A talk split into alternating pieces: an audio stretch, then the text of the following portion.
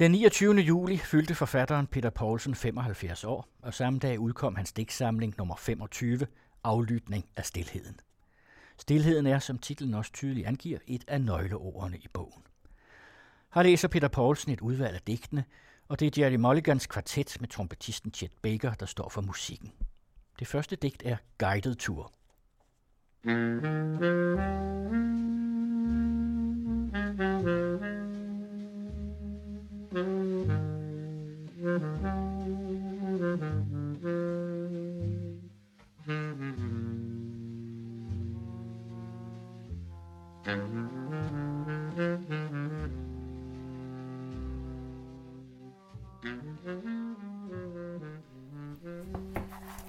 Guided Tour. Her lå vores bibliotek. I dag er der fitnesscenter derinde. Fede borgere sveder på rækker, hvor romanerne engang stod skulder ved skulder. Det blå hus var slagterforretning. Nu er der thai-massage i stuen, yoga og meditation i kælderen. Overfor var der både en gartner, kort i bolcher. Det er ikke så længe siden, at den gule ejendom var posthus. Jeg kender et par, som mødtes ved skranken. De har for længst fejret guldbryllup, kan jeg betro jer. Det er heller ikke så længe siden, at den grønthandler boede i nummer 12. Han kyssede sine gulerødder godnat og bandt radisserne sammen med tynde tråde. Mange i denne by har været i kirke, både dengang slagteren levede, bedemanden var ung og fyrig, og en mand fra nabobyen brændte inde på et hølloft lige ved farvehandlerens stråtægte hus. I aften er gaderne helt tomme, som i en drøm.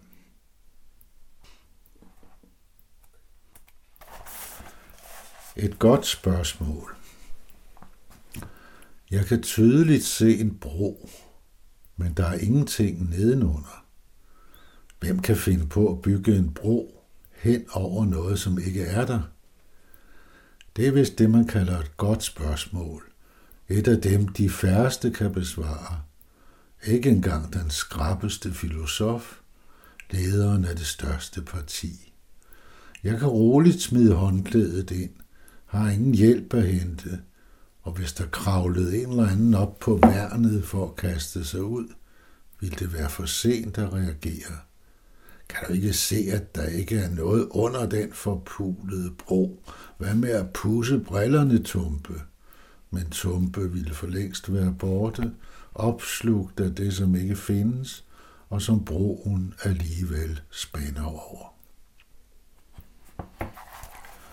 Hang til betroelse.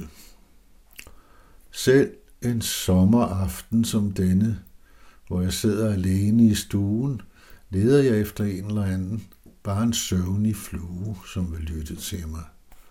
Jeg er fortvivlet her flue, bekender jeg, og har svært ved at se, hvordan det skal gå. Fluen summer rundt under loftet, rasende over at være forstyrret af noget så efemert som fortvivlelse, som om der ikke var andet og mere at fokusere på i livet, som sukkerkrystallet og honningdråben, besat med gyldne brødsmuler på min tallerken.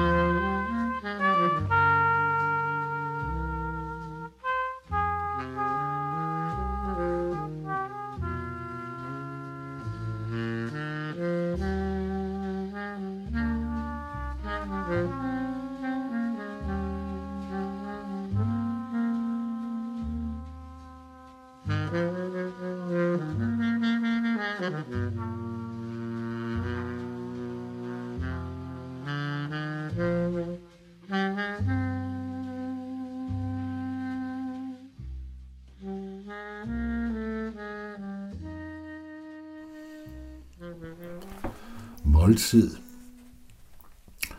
En mand kommer gående under sin hat. De tunge klokker får Sankt Petersborg til at gungre, har tale om malmfuld metafysik. Hatten fører nu manden over for grønt og lader ham forsvinde ind ad en dør til café-restaurant et eller andet på russisk. Jeg forestiller mig, at han tager hatten af og hænger den på det kyrilliske alfabet i det dunkle, men hyggelige lokale. Han finder et bord og studerer menuen. Jeg lader ham vælge borst og en vodka. Ikke originalt, men sandsynligt.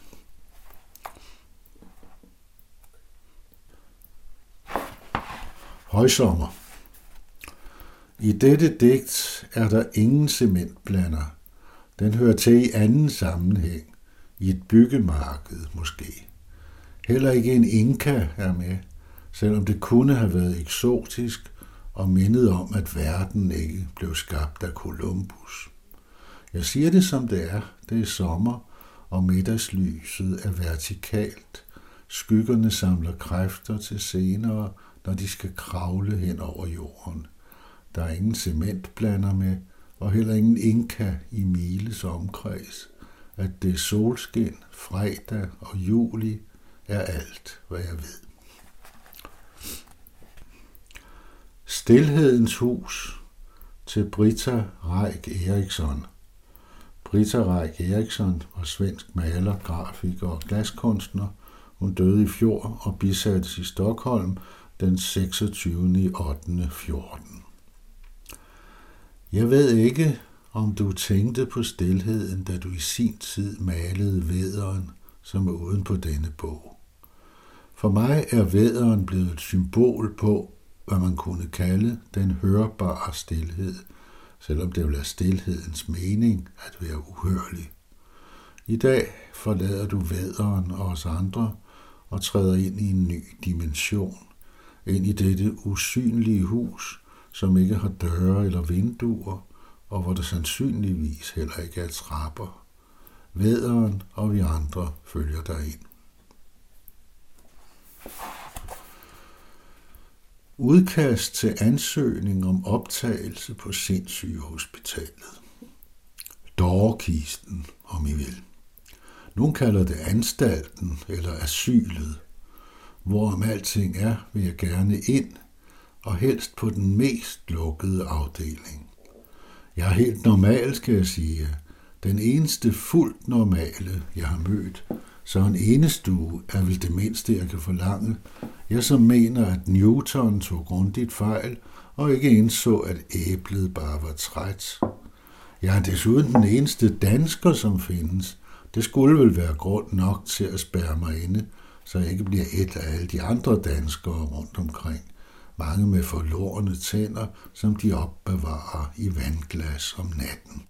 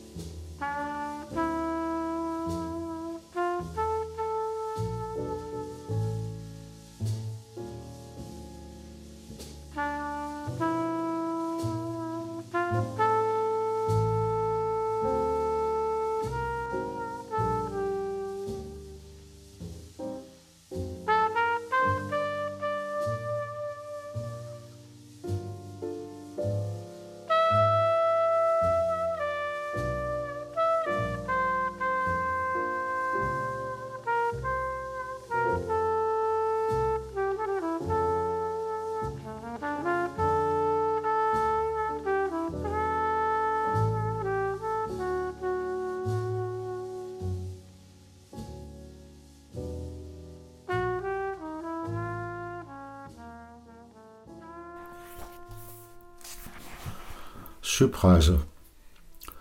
Jeg kørte med linje 15 en forårsmorgen, dengang den var sporvogn endnu. Jeg sad i bivognen, hvor jeg fik mig en smøg. Hvad jeg skulle, husker jeg ikke. Men måske jeg skulle på arbejde. Kennedy var ikke myrdet, heller ikke Palme naturligvis. Morerne foregår kronologisk, og alligevel gik jeg på arbejde nu og da. Jeg var allerede dengang en trænet ryger og godt på vej til at springe ud som alkoholist. Jeg skulle desuden tage meget fejl, om ikke det var cypresser, han malede, gamle Van Gogh. I vinduet til Sudanmissionens brugtøjsforretning. Der hænger en meget ukendt habit, som ligner noget, man gik med i vores forældres tid. Den kan have mødt en minister på Storbæltsfærgen, en fodboldspiller, en kendt digter. Ham, der har gået med den, kan have været så modig og engang have mistet sin kat en aften med tæt snefå og bidende kulde. Jeg må videre. Jeg har ventet. Mikrobiologer har deres at se til. En eller anden søster er blevet gravid, men det har alt sammen intet med habitten at gøre.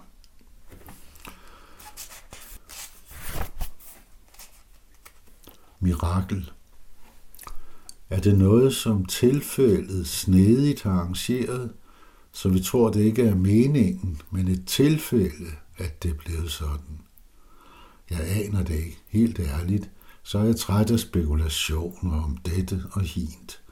Jeg ser ud på den regnvåde gade og beder tjeneren ringe efter en vogn. Han kommer inden for ti minutter, siger han, og ser ud som om, det er Messias, han mener, i stedet for radiobilen.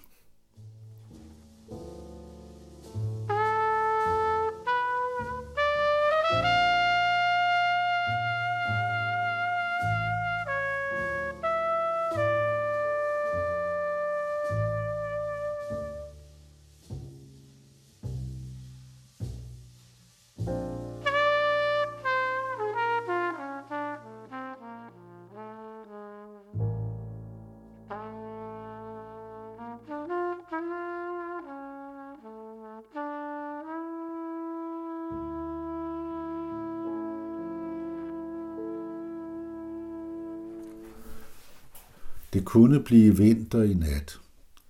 Et sted deroppe løsnes det første snefnug. Så følger det næste, det næste, det næste. Tyste og fredfyldte daler de ned gennem mørke og stillhed. Annette Brun Johansen havde besøgt Peter Poulsen i Svanike på Bornholm, og Peter Poulsen læste et udvalg af digte fra hans nyeste digtsamling Aflytning af Stilheden. Bogen er udkommet på forlaget Lindhardt og Ringhof.